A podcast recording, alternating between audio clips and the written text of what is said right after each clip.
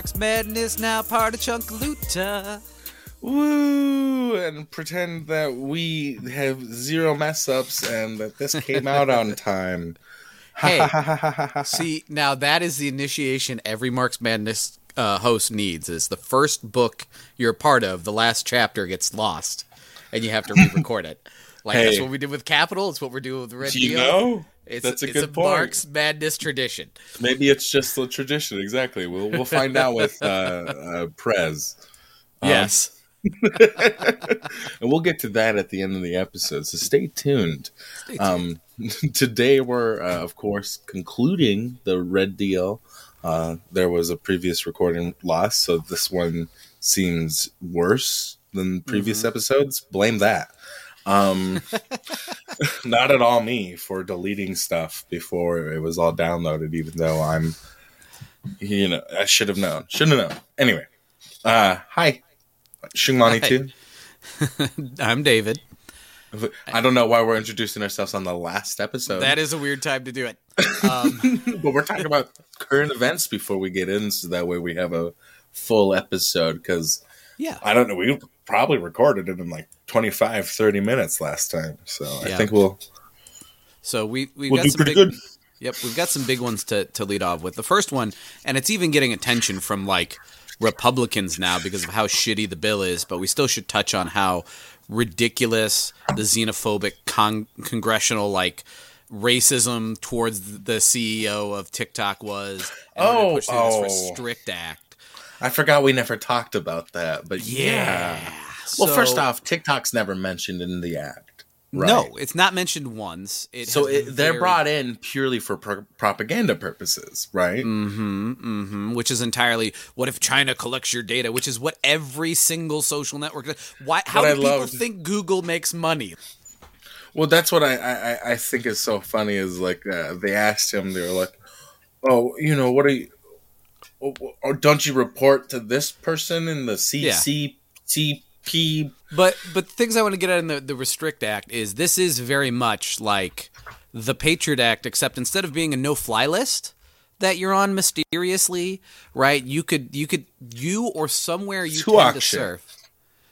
What's that? It's HUAC shit. It House is shit. Yeah. It's exactly that. It's exactly what it is, right? It's it's McCarthyism top to bottom. Um, but you know, it's it can restrict anything that's a national security threat or from a foreign enemy. And if you use a VPN, now this is the thing too. People, China does. I was thinking about getting a things. VPN recently, so now I'm like, Mm-hmm. China does ban certain like social networks, and people just like it's open, you know, knowledge, and people just use a VPN to get around it, and they're not getting arrested or anything. And we're supposed to fear this totalitarian China with this bill that, in case one Chinese social network, which isn't actually Chinese, like the CEO is, where was he from? Was he from Singapore? I want to say don't know. from- I I think he don't was from. Singapore. Um, but he was definitely not from China. Uh, but anyway, um, you know, one social network might collect your data when all these social networks very explicitly are. But also, if you so much as use a VPN to access a banned site or application, you can get 20 years in prison or a quarter million dollar fine. And the, the 20 years is a minimum sentence because that's America style. Um, so yeah, this is a terrifying act for simply, you know, using a VPN to get to an app you want, right? It's it's grotesque. well, and I mean, like, you know, when I I was like, man, they're decriminalizing weed. What what could they possibly do to replace that? Yeah. That's that's exactly how they do it. TikTok. Wow. So, yeah. Um, and, and, and it's it's very interesting that they're targeting like Asian people with this. They're like, mhm. oh look, look, look, indigenous and black people are being murdered by the cops at extremely high rates. Who can we? put- scapegoat. You know, Like, Yeah. it's really fucked up. It's really insidious Yeah, yeah. Um, because that's another fire. Basically, what you're doing is you're like, I've started five arson fires already today. Let's put a couple more on so that way people don't know it's me. You know? Oh yeah, it's it's really really bad. So, Um, so again, you know, the the bill is terrifying, and I just hope the attention it's it's getting uh, does anything to kneecap it because obviously, you know, this is the kind of thing the U.S. government would do and just push through. Uh, speaking of things the U.S. government would do, but they could scapegoat it, uh, Mexico right now has a lot of participation in the concentration camps along the border and ICE and Custom and Border Patrol by having their own uh, detention centers. That usually, you know, tends to put in like Guatemalan people a lot right now, um, who are simply migrating north. Um, Honduran people, you know, anyone that's an immigrant to Mexico, that's a potential immigrant to the United States, uh, is getting into these concentration camps in Mexico, basically on the you know overt pressure by the United States, an overt direction from the United States, uh, but it's technically Mexican forces doing it. Well, there was one where people were getting treated so poorly to protest the lack of water. One of the detained immigrants what lit a fire, and grotesquely, all of the guards were like you know, let them start it, let them burn, and like did not try to put out the fire, help people, unlock people to escape, anything. Uh, they just let them burn alive, and they, you know, just talked about them casually and stepped out like they weren't even human. And then they drug the bodies outside and just laid them on the ground. It was horrific beyond description. Um, and well, this is, and you have that combined with the recent collection of abortion clinic data mm-hmm. and school data by ICE. Yes.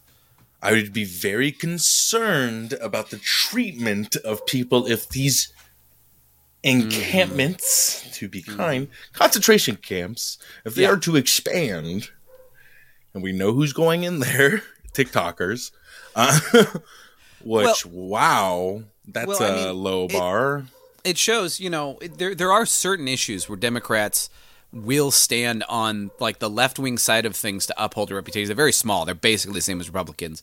But one that was a stronghold of theirs was abortion. And it wasn't necessarily that these Tea Partiers came in with some huge wave of power that they didn't ha- have before. And of course, they're getting more overtly fascistic, but that's not necessarily leaning into the pro life stuff. So it wasn't just the Supreme Court that let this pro life stuff come right through, right? The, all this anti abortion stuff could have been stopped with the Democrats having a Democratic president and Democrats running the Congress and having a split in the Senate, right? They could have pushed it all through just fine and the Supreme Court ruling wouldn't have mattered. So why did they drop the ball? And one of the few things, you know, they'll do the bank bailouts, they'll do the imperialism, they'll do uh, no, the, but they promised the they to load the courts mm-hmm. to solve the Supreme Court issue. Yeah, yeah. God, you didn't. Um, you didn't. No, but this It's almost I like Biden's a Republican. Right.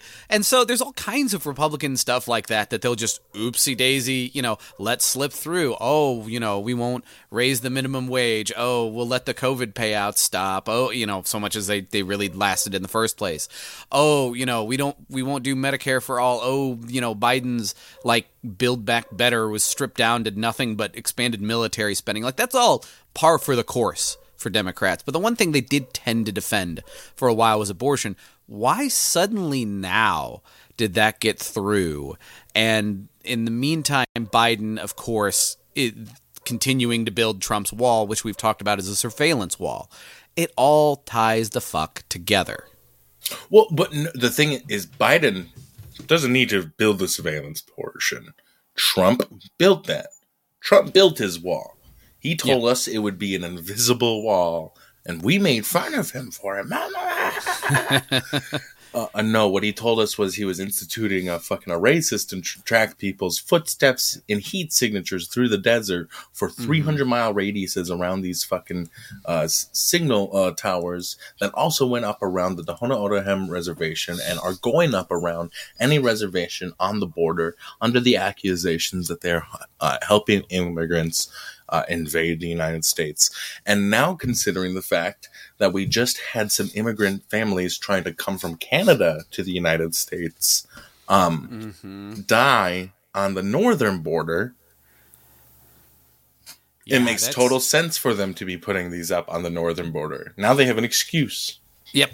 Yep, yep, and and so they're militarizing, you know, both borders now. Like a lot of people probably wouldn't expect that in the UP I grew up very aware of border control because we have a ton of immigrants here. Like a lot of people, like I know a person that was literally putting people, uh, like 18 people deep in a fucking garage in the middle of summer, you know, and yeah, I called that in.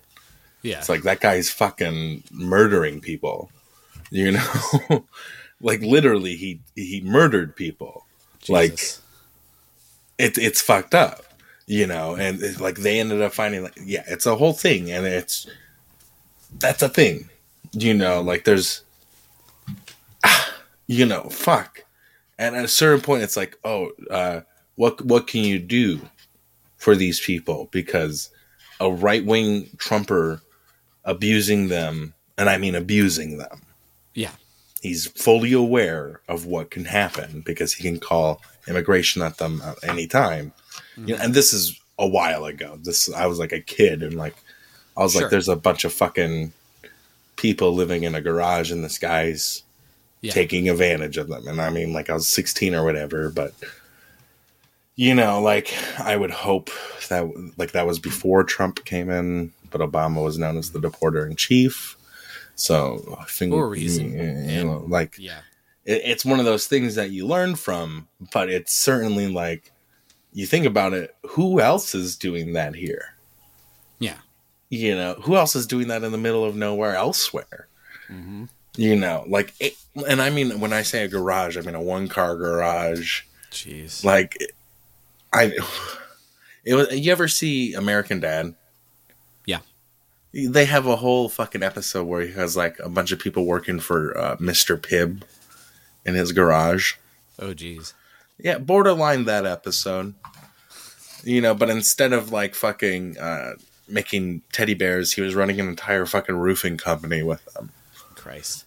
Yeah, and that was his only workers. He was the like master certified fucking union carpenter. God. Yeah, it's like that's Yeah. dude. Yeah. And then like in on Mackinac Island, you have a bunch of uh, a lot of Jamaican Caribbean um, immigrants that come up there to. Uh,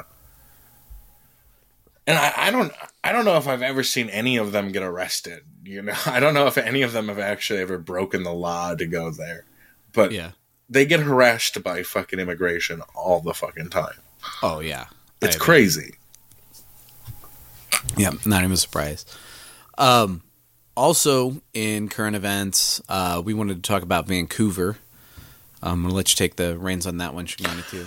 Oh yeah, yeah, yeah. Sorry, there's a lot of uh, current events. So along with uh, so in Vancouver, there was recently uh, today, uh, the cops uh, decided to clear an encampment um, that the Vancouver's Workers Assembly. You can go check them out on Twitter.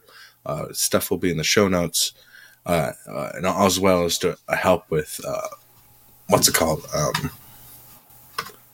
jail funds. What, bail fund? Bail. Bail bond. Yeah. bail yeah yeah whatever it's called um freaking um but basically they've been helping out this encampment for a while and the cops came through and thrashed things up and like the photos like i mean it looks like a tornado went through it really yeah, does it, it, it looks like something people would call a natural disaster.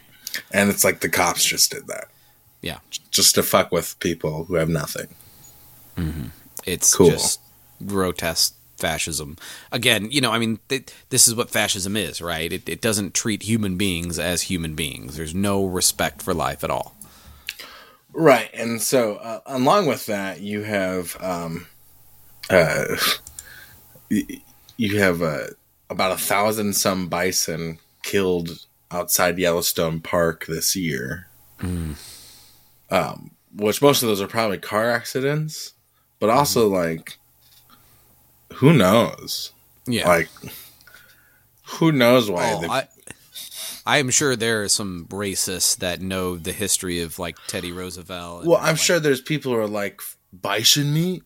Fuck yeah. Well, yeah, there's probably some of that too. Yeah. So Yeah, I don't know. Like when I think of like poaching, I think of like poachers who poach for food. a oh, lot yeah. of times, just because like where I live, people are very poor, including white people, but including Indians. You know, like fucking, Mhm. you you get a list of how many things you're allowed to hunt.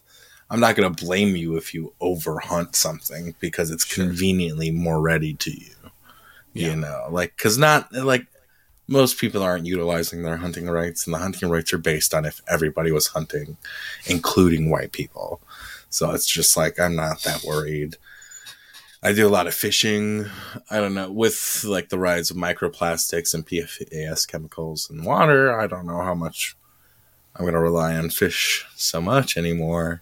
Sure. But and that sucks for me because that was a huge fucking cost saver. You know, like like a lot of my stuff. I'm, I'm going like more vegan is my thing. I already like try to replace like two to three meals a week with fucking mostly vegan or vegetarian meal. You know, but now I'm thinking I should do more because we're fucked.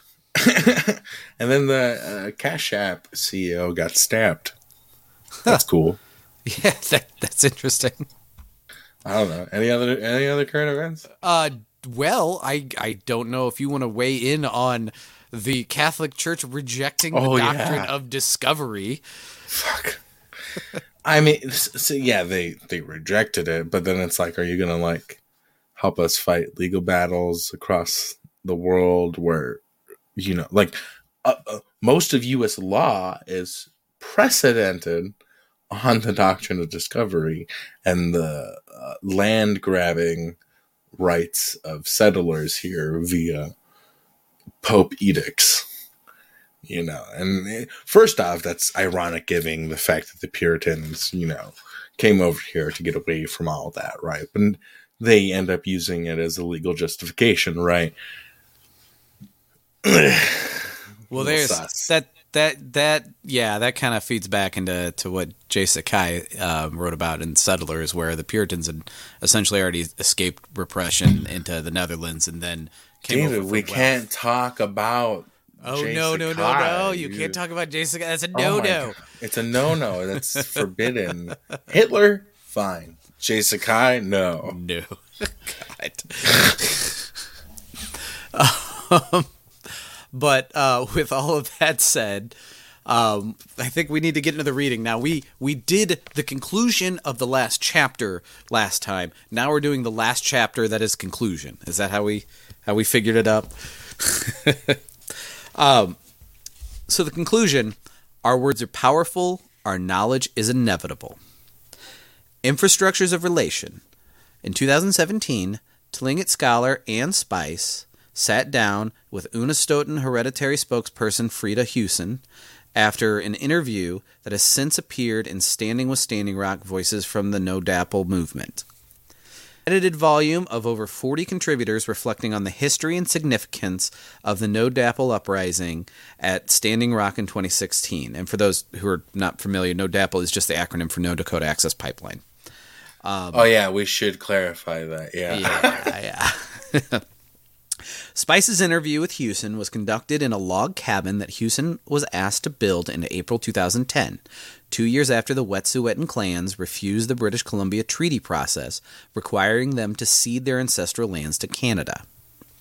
Midway through the interview, their conversation turns to the topic of critical infrastructure, a phrase that has been used repeatedly by the Canadian government to criminalize Wet'suwet'en people whose lands Canada claims to be in the way of lucrative oil and gas pipelines. And obviously, you know, everybody uh, who has lived in the United States or Canada has heard "Cri- critical. We, we have to protect our critical infrastructure. Um, a lot of the the bills and things that you know we're pushing against here, um, it has to do with critical infrastructure. I believe there was something said about critical infrastructure with something digital with that Restrict Act, but I have to go back and look at the, the language. But Oh, that'd be interesting. yeah, but I have to go look at the language because I, I, I Talk about a callback. um, but again, my, my brain is scrambled eggs sometimes, so I might be wrong on that. Let me let me confirm it. Uh, Spice says, "I'm wondering what you think. The way industry approaches the land and water and animals is different in the way that you view those same things." Houston, our critical infrastructure is the clean drinking water and the very water that salmon spawn in. that salmon is our food source, it's our main staple food. That's one of our critical infrastructures. And there's berries that are a critical infrastructure because the berries not only feed us, they also feed the bears. And the salmon also don't just feed us, they feed the bears. All of that is part of the system that our people depend on. And that whole cycle and system is our critical infrastructure. And that's what we're trying to protect an infrastructure that we depend on. The cabin the interview was conducted in, one of several structures that now make up what is commonly known as Unistoten Camp. The Unistoten Camp was established to enforce the decision to preserve the territory for future generations. The cabin in which Spice and Houston are talking is built in the exact area where Trans Canada, Enbridge, and Pacific Trails want to lay oil and gas pipelines. The critical infrastructure that Canada has waged over a decade's worth of violent evictions, demolitions, surveillance, and harassment campaigns against Wet'suwet'en people to guarantee. Still, they will not leave the camp nor abandon their territory. The Unistoten, we are reminded, are fighting for the future health of the land. In addition to defining what critical infrastructure means for the Wet'suwet'en, Houston defines that it means for settler society and corporations in Canada, quote unquote, industry and government always talk about critical infrastructure, and their critical infrastructure is making money and using destructive projects to make that money. Wait, infrastructure? Yeah, okay. End quote. We highlight Houston's comments about critical infrastructure because they speak to the broader ethics and goals that drive the Red Deal's vision for economic and political change. As we have shown throughout this book, a structural perspective rooted in indigenous knowledge, particularly our tradition of science and technology, seeks to build critical infrastructures premised on methods of rela- relationality that emphasize, above all else, caretaking, and balance. This is crucial because the infrastructure we must dismantle are not only those that manifest in pipelines, bulldozers, smokestacks, concrete dams, or man camps, they're the material infrastructure of extractivism. Rather, the critical infrastructure we must undo is the philosophy that drives those material conditions. As Houston notes, the philosophy is money and its primary method of rela- relationality is destruction. There is another word for money driven systems that express its existence through destruction capitalism. Capitalism destroys life. It pollutes the river. It scars mountains. Starves moose, wolves, and salmon. It alienates our bonds with each other and with the earth. Its very existence demands our disappearance. And uh, before we go further, just because I was tying back into the critical infrastructure, it wasn't the Restrict Act that said that that's where I was getting mixed up. It was uh, Biden put out a big critical infrastructure uh, memo that vowed to beef up cybersecurity last year, which a few people had tied back to the Restrict Act. Like this was all planned up, obviously. So that was it. Was just it was a, a White House official press release, of from, course, from last year that kind of yeah. That's a campaign promise. It's not. Yeah, It's actually not, but he actually forgot all of his 2020 campaign promises, apparently. Yeah, no, but I mean, it makes sense. I feel like we were talking about TikTok and, and TikTok bans like a year ago. So No, no, no, no. That was this like is, this is in 20, that was probably like in 2019, 2018, yeah, you know, like fucking, or maybe it was 2020 at the beginning of uh, the pandemic. But Yeah. that was under Trump, you know, yeah. like so it this, was a while ago. yeah. we're so- about, we're almost to another election, you know? So I was uh, I was wrong. The the language of critical infrastructure was, is not what's in the Restrict Act, but this has been in the works for a long time, long before the act was brought before, and they did the little xenophobia show uh, with the TikTok CEO.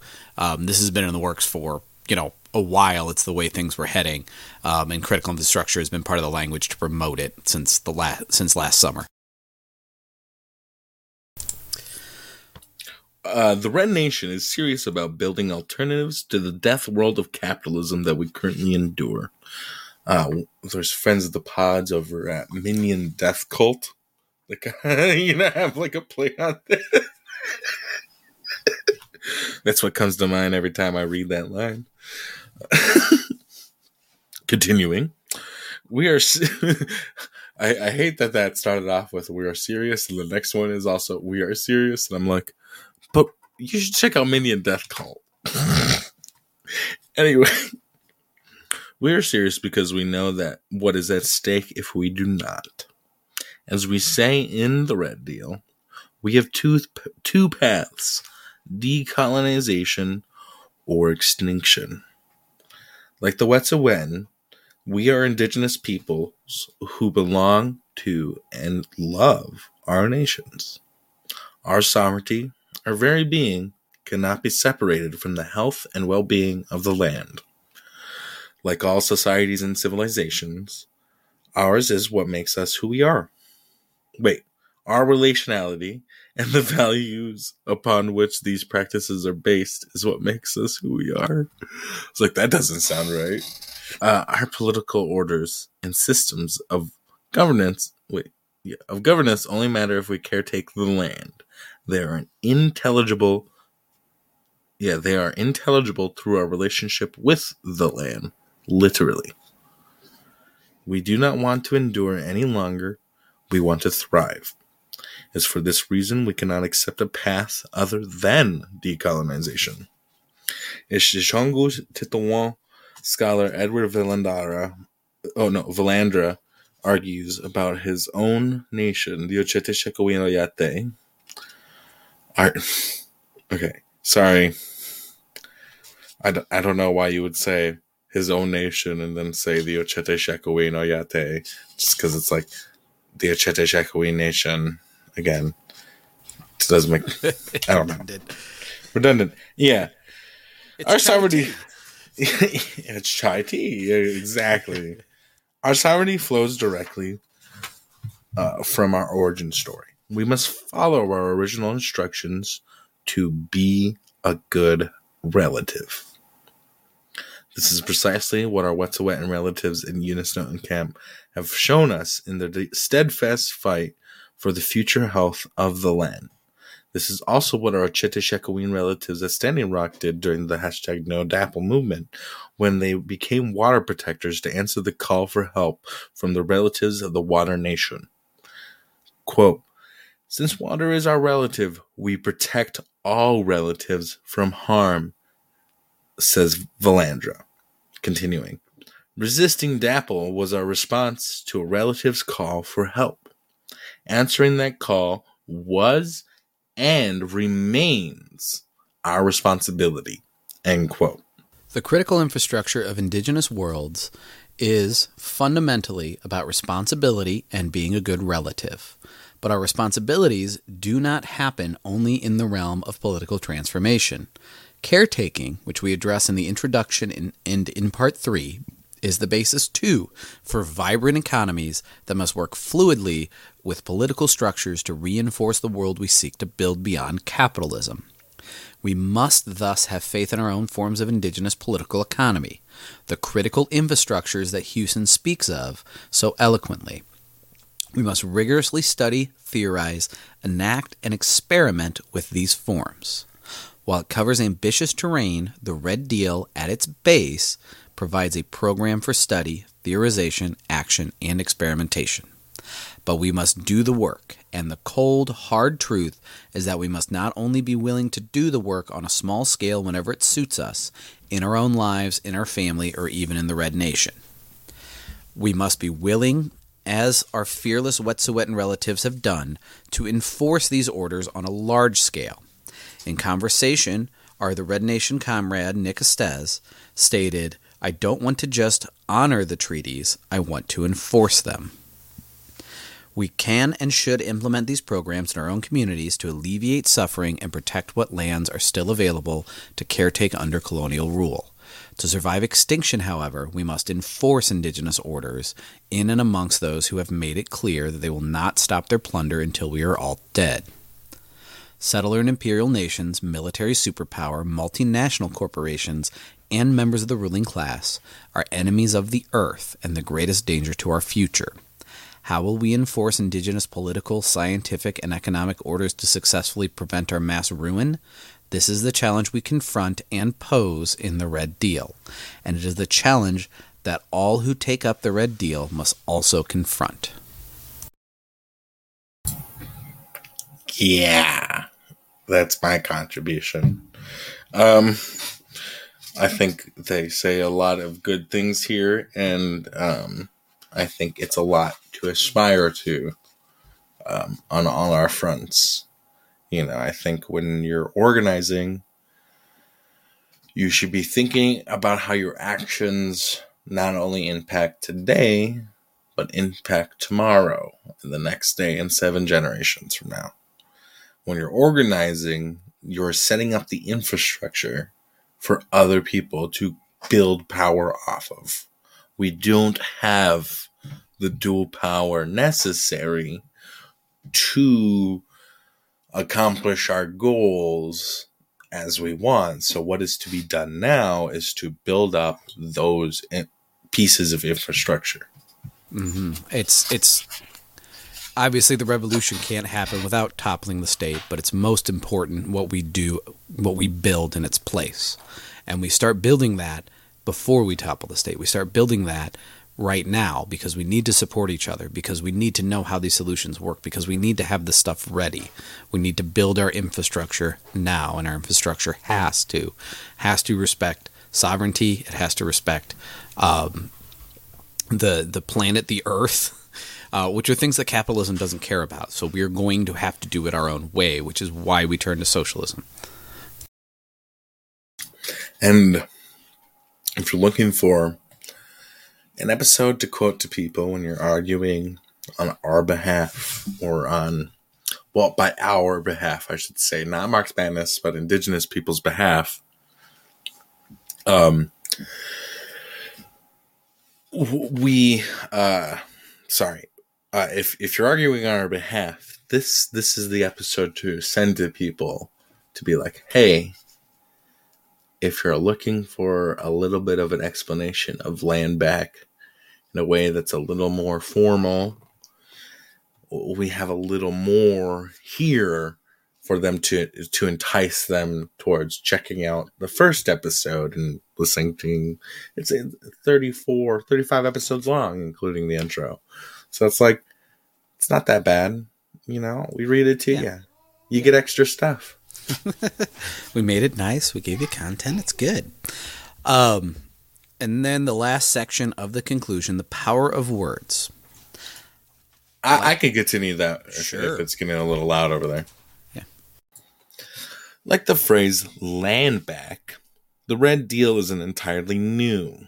And so, like I was saying, somebody starts talking about land back and is saying maybe that it was invented in 2019 by an NGO called Indian Collective. It's perhaps wrong I, I can tell you for a fact in 1965 in 1944 in 17 uh, 1973 you know? there's a couple times that it's used in a legal argument uh, against the state um so it's it's it's much older than Caleb Maupin or Peter Coffin would have you believe um, every generation of indigenous people since invasion has wanted land back. And so too have they wanted to restore correct relations like the ones we spell out on these pages. The aspiration of justice stem from deep rooted traditions, practices, and knowledges embedded within the land itself. The Red Deal is a theory and a program that emerges from experience. You can also read Praxis, um, though, like Praxis kind of like denotes a specifically revolutionary form, but even then, it's like all praxis If you're a liberal and you do something, you'll learn from it that you probably have to be more radical, right? That's how I look at it. Yeah, absolutely. It is rooted in struggle in what we do, what we observe, and the relationships we make and sometimes break. It is thoroughly grounded in the material world we inhabit. It does not come from thought experiments or philo- philosophical debates. Our writing and thinking quite literally emerge from the ground up. They are always grounded in our relationship with the land and with people. They are manifestations of and directly responsive to action. We oh No, you're you're fine. I was gonna say debate me, bro, debate me. That's what I stopped for. Awesome. we Vosh. Vosh moment. We have written this book not as a guidebook to help movements see what needs to be seen or to confirm what is missing from their own struggles. It is our view that indigenous people do not write enough, and we do. All others rarely listen. Why else would we be on the precipice of mass extinction?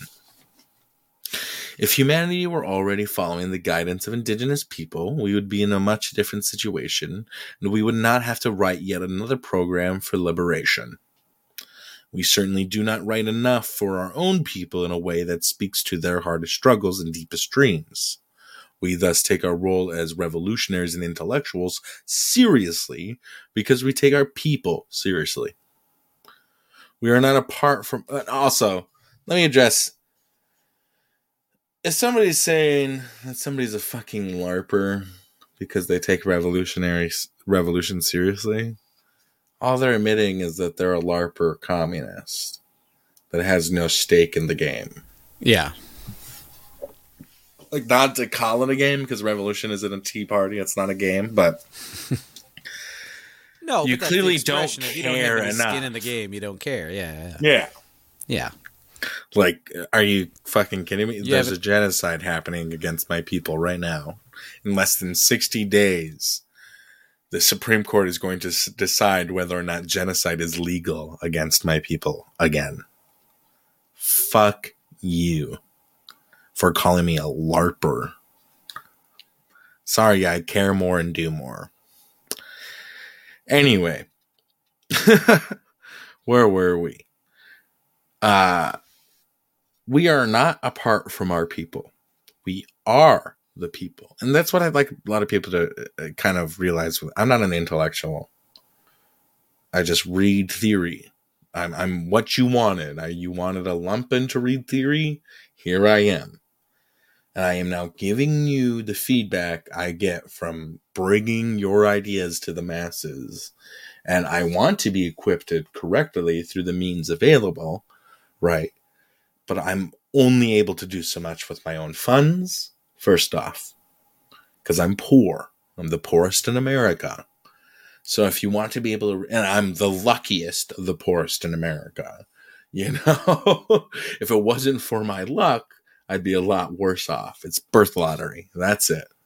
You know, so if you want to reach somebody like me, if you want to reach the lumpen, you have to be able to explain ideas in a way that, first off, you can articulate to somebody who's not as politically educated as yourself, right? Secondly, it has to be articulated in a form that is not immediately repulsive to somebody like myself.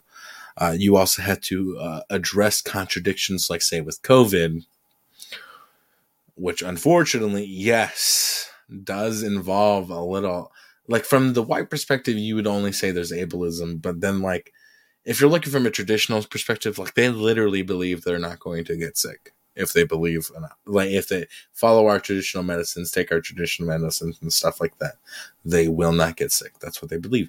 And unfortunately, you are fighting metaphysical forces there. You are not going to convince them otherwise because I've personally seen hundreds of people gather from around the world, including Japan, China, Germany, all over the world, and nobody got COVID. So it only reinforced this feeling, you know? And that's, I mean, that's lucky. That's all you can say there Yeah. you know so how you combat that and maybe it is real you know whatever what you actually have to address these people's thoughts you know that is parapolitics it actually matters and we need to address it because It's not like the guy who is leading these people does not have skin in the game. He literally had strategic bombers flown overhead. How many people have had nukes threatened on them?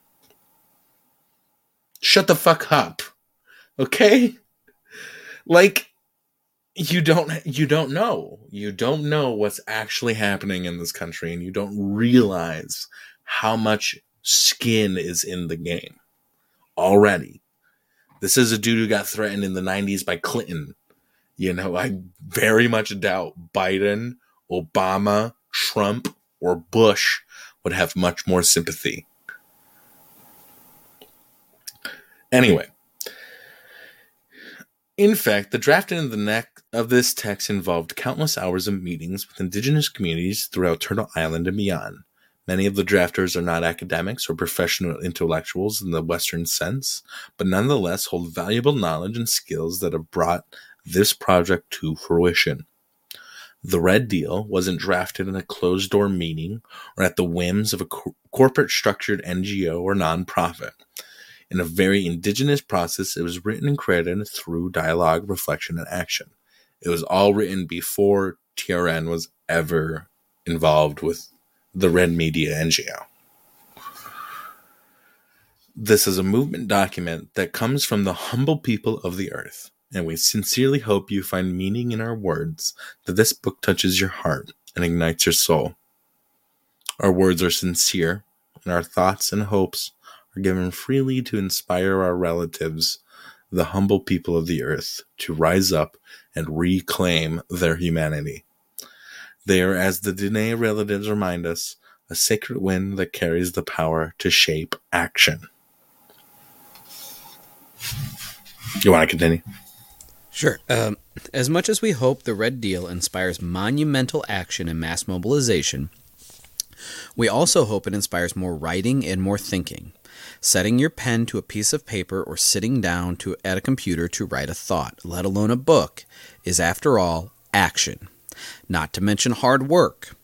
It is the form of what Leanne Betasamosake Simpson calls indigenous excellence, or rigorous engagement with indigenous knowledge that happens in relation to the land and to other human beings. We are also unapologetic leftists. We do not prioritize these intellectual and political traditions over indigenous ones. If anything, we filter, center, and interpret our politics through a commitment to indigenous political economy and through futurity, futurity, futurity. Um, first and foremost, to do otherwise would be contrary to who we are in this world.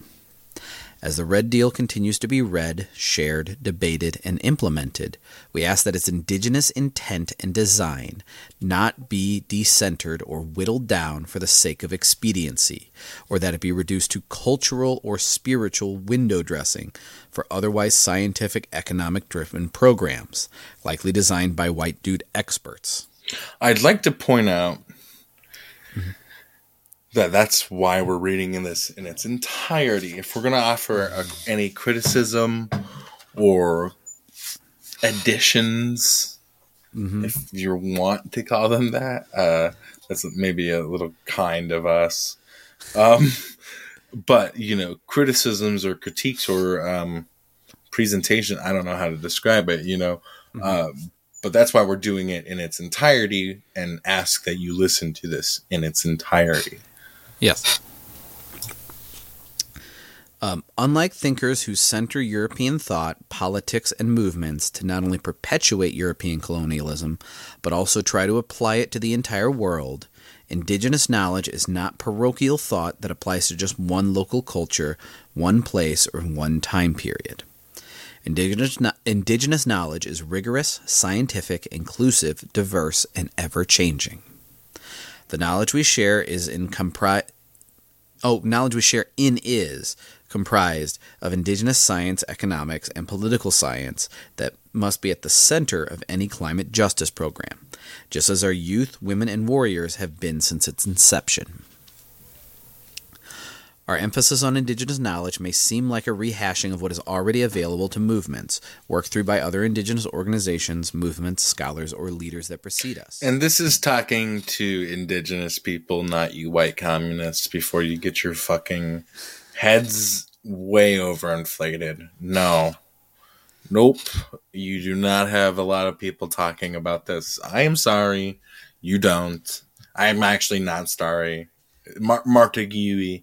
I don't know. I don't know how to pronounce his last name properly, but that's like the closest you fucking got, and yeah. um, some may read this and feel discouraged or uninspired because we are not proposing anything new.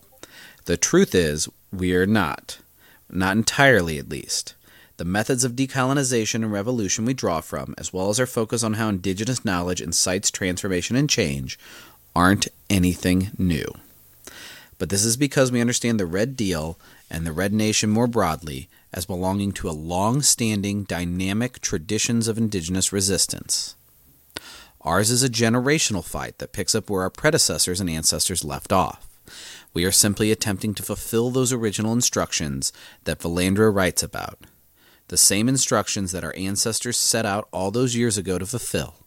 In many ways, we hope to be the culmination of our ancestors' freedom dreams, premised always on returning to our humanity and our origins as good relatives. What is perhaps different about the Red Deal is the scale of application we are proposing. Given planetary reach of mass extinction caused by global system of capitalism, our program for freedom must be equally audacious and far-reaching. There is no reason why indigenous revolutionaries can't lead us to a collective transition to the future. There is also no excuse to continue side, to sideline indigenous people or knowledge simply because the racism and ignorance that underwrites so much of what counts for radical revolutionary politics. I'll read that one again. There is also no excuse to continue to sideline indigenous people or knowledge simply because of the racism and ignorance that underwrites so much of what counts for radical or revolutionary politics. Get that in your heads. Um, the extent to which the left, particularly in North America, continues to do so will be the measure of its failure to contribute in any meaningful way to the global revolution yet to come. The Red Nation is not asking for a seat at the table of the ruling class or of the left. It is telling humanity to listen to indigenous people. Don't just take us seriously, take our lead.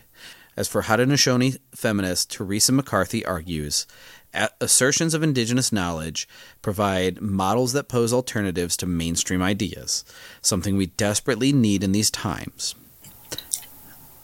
In her reflections, you, I'm sorry. Well, I, I, I was just, I could, you could continue. Okay. Yeah, it's only two paragraphs, so I'll wrap it up. Uh, in her reflections on leadership of Haudenosaunee diplomats and governance systems and the establishment of indigenous internationalism, McCarthy reminds us that the Haudenosaunee and other indigenous nations of the world built an entire international indigenous human rights infrastructure with no resources other than words and language. Our words are powerful and our knowledge is inevitable. Both come from and reaffirm the worlds we inhibit and continue to build even under apocalyptic conditions. They convey strength and innovation because we belong to long traditions of indigenous resistance. We have done this before. As Comrade Nick Estes's book states, our history is the future. And I would say a lot of that is because we've already faced apocalyptic conditions. Mm-hmm. And here we are, continuing. We have the same access to the same. Well, we don't have the same access, but we some of us have the same technology you do, and we can now com- compete. Yeah. You know? Platform us a little bit and try to help us out some. In closing, we hope these words move you to act. Each day, the Red Nation, we study, theorize, enact, and experiment with everything we have laid out here in the Red Deal. We govern ourselves and our relations according to one simple philosophy be a good relative. We are, as a collective, an experiment in practicing infrastructures of indigenous world making premised on this central edict. We don't always get it right, but we refuse to give up because we carry the dreams of our ancestors in our hearts. These dreams will never steer us wrong, and they will not steer you wrong. The struggle to remember our humanity through our love for the earth will define the future for all. Join us. We are waiting for you. We welcomed you, and we are ready to act. And that concludes the red deal. Well, it doesn't. There's like an appendix thing, but you can oh, okay, you can yeah. go You can go read that and learn about the Red Nation more, and it's it's not even like valid anymore because they they're kind of, they're coming up with a whole. They either came up or by this time, they, I think they came up with a whole new principles of unity. So oh, wow. like, or at least edited the the ones that exist because of various reasons. Mm-hmm. I don't need to air on here besides the passing shade I've already thrown. Mm-hmm. Evil face. Anyway, but uh, no, um, you know, say what you will about them. Uh, they are loud. They're louder than most orgs, and they're not a lot of people. So there's no reason why CPUSA, with at however many thousand members, mm-hmm. fucking several thousands of members, fucking they have, can't do better than TRN is doing. There shouldn't be any reason, especially they have seventy some thousand dollars in the bank, and they're asking people to donate another hundred twenty five thousand dollars you you better fucking do a lot this year if you get that money. Yeah. You know, like do something. Yeah.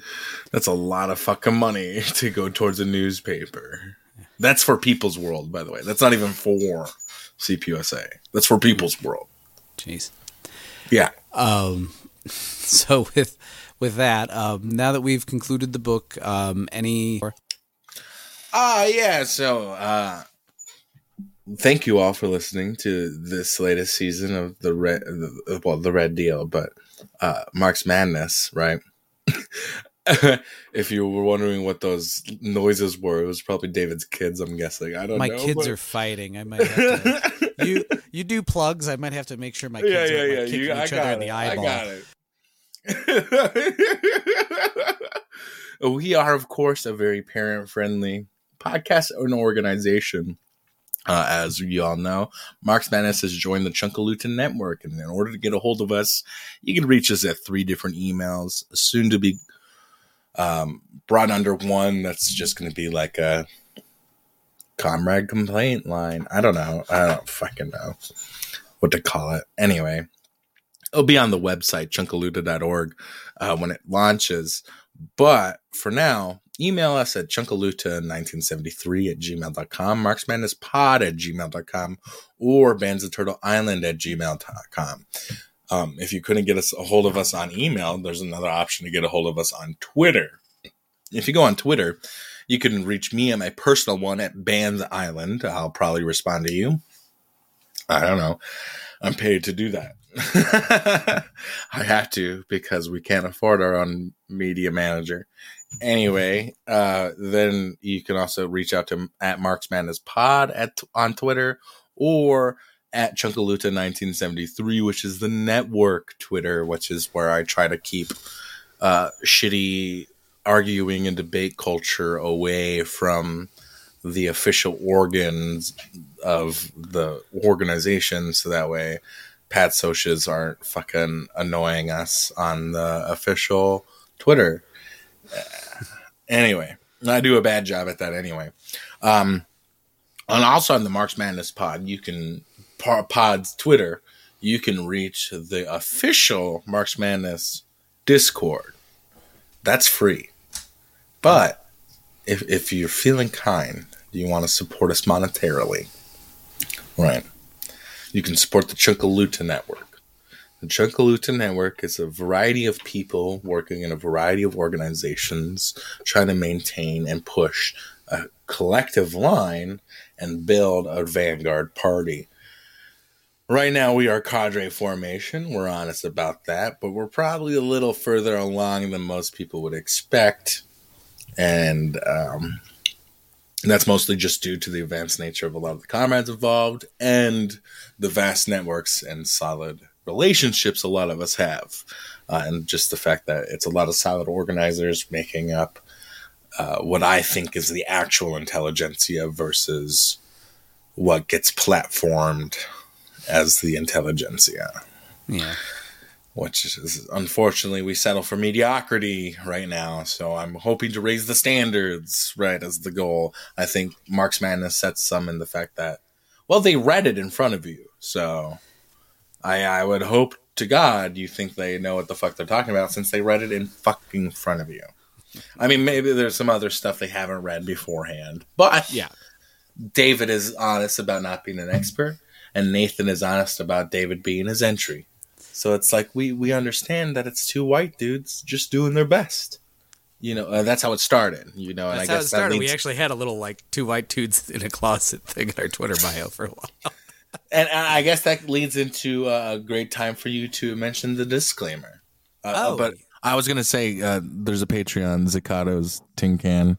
Um, it's in the bio or on the Twitter. Uh, seriously, we need wood and uh, other stuff. So help. Yeah, yeah, no, I strongly second. Like, make sure you were subscribing to the the, the Tin Can uh, Patreon because uh, Shugmani Two is putting that directly towards you know direct action causes to help people out on Pine Ridge and well, other things like five hundred of it on the Patreon goes to feeding my family and paying our bills. Mm-hmm. hundred dollars. That's very reasonable, I think. yeah, yeah, that's reasonable. We've only cer- recently surpassed that amount, but then we also get some private donations from people who are better off Mm-hmm. that are like, well, we'll just skip the Patreon step since I'm already subscribed to the Patreon for like a dollar for a year, and I'll mm-hmm. just give you a larger sum of money or whatever. nice. And so our org is working with ten thousand dollars operationally this year for its first operational year, which is better than most orgs. Yeah. You know? so already happy with that. But please help expand that and build up um, permaculture and uh, food forests that it would ideally feed the revolution, you know, in that moment. And until then, feeds everybody else because Yeah. we're struggling, Yeah, you know.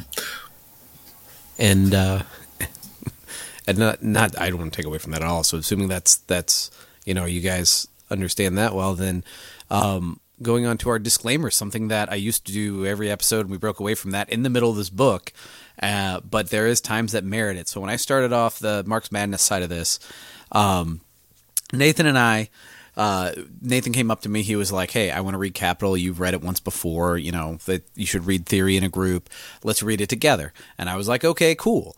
And um, so we read it, and we decided two's kind of a small group, and we started recording it. And ever since then, we thought, "Hey, you know, we got these recordings. Let's see if we can go out there and see if people want to listen." And now hundreds of you come every week to listen to to reading with us, and we're you know happy we're you're here, and we're hoping that whatever party, whatever cadre, whatever group you're organizing with, they have a reading group, political education group, something like that, and they're reading this along with us. And we can be another voice in that group, another source. I'm glad I'm posting this on my feed if it's only hundreds of listeners on your end. Is that just I, humbleness? I, I don't I don't actually check the numbers. Uh, Oh, okay, okay. when I we was were just growing, wondering. yeah, we were growing, there was like a stats thing that Nathan would show us. It was like, wow, like you know. But um, now, you know, I I don't even look at it. Um, but anyway, um, lots of people. We'll say that. I was gonna say, I feel they- like a lot of people listen to you. I feel like I feel like we got a pretty big reach, but um, but I don't know the numbers. So uh, anyway, um, hopefully Better to hum, be be humble than to lie. That's true. Um, so anyway, hopefully you're you're in your groups uh, that you're organizing with, and in your reading groups or political education groups, we're another voice in the group and another perspective, another source of input, another chance to remember the reading material when you go back over it, which is another benefit of those reading groups.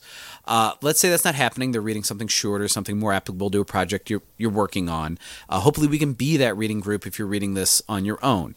Uh, we can give you more context, different perspectives, especially now with Shung Money too on here, giving an indigenous perspective. Um, yeah, you actually get different perspectives.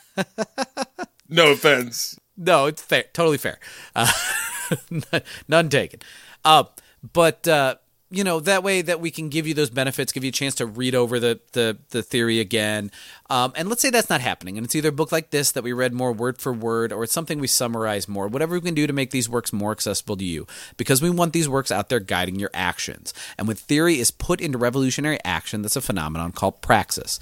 Praxis of course definitionally can't exist without theory and theory is completely useless without praxis. They go hand in hand they are tied at the hip and it really bothers me the lack of the use of the word praxis in this entire book because like when when uh, Antonio Gramsci you know goes to prison he uses um the theory of praxis to get around uh get around that I can't say socialism or, socialism or Marxism what's it called yes. uh censorships yep he gets around anyway. censorships um, and so that leads us into announcing, you know, our last thing.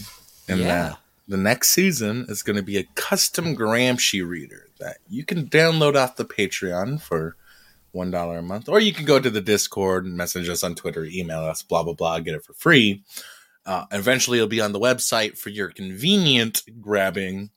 Um, sorry, it's not already a thing.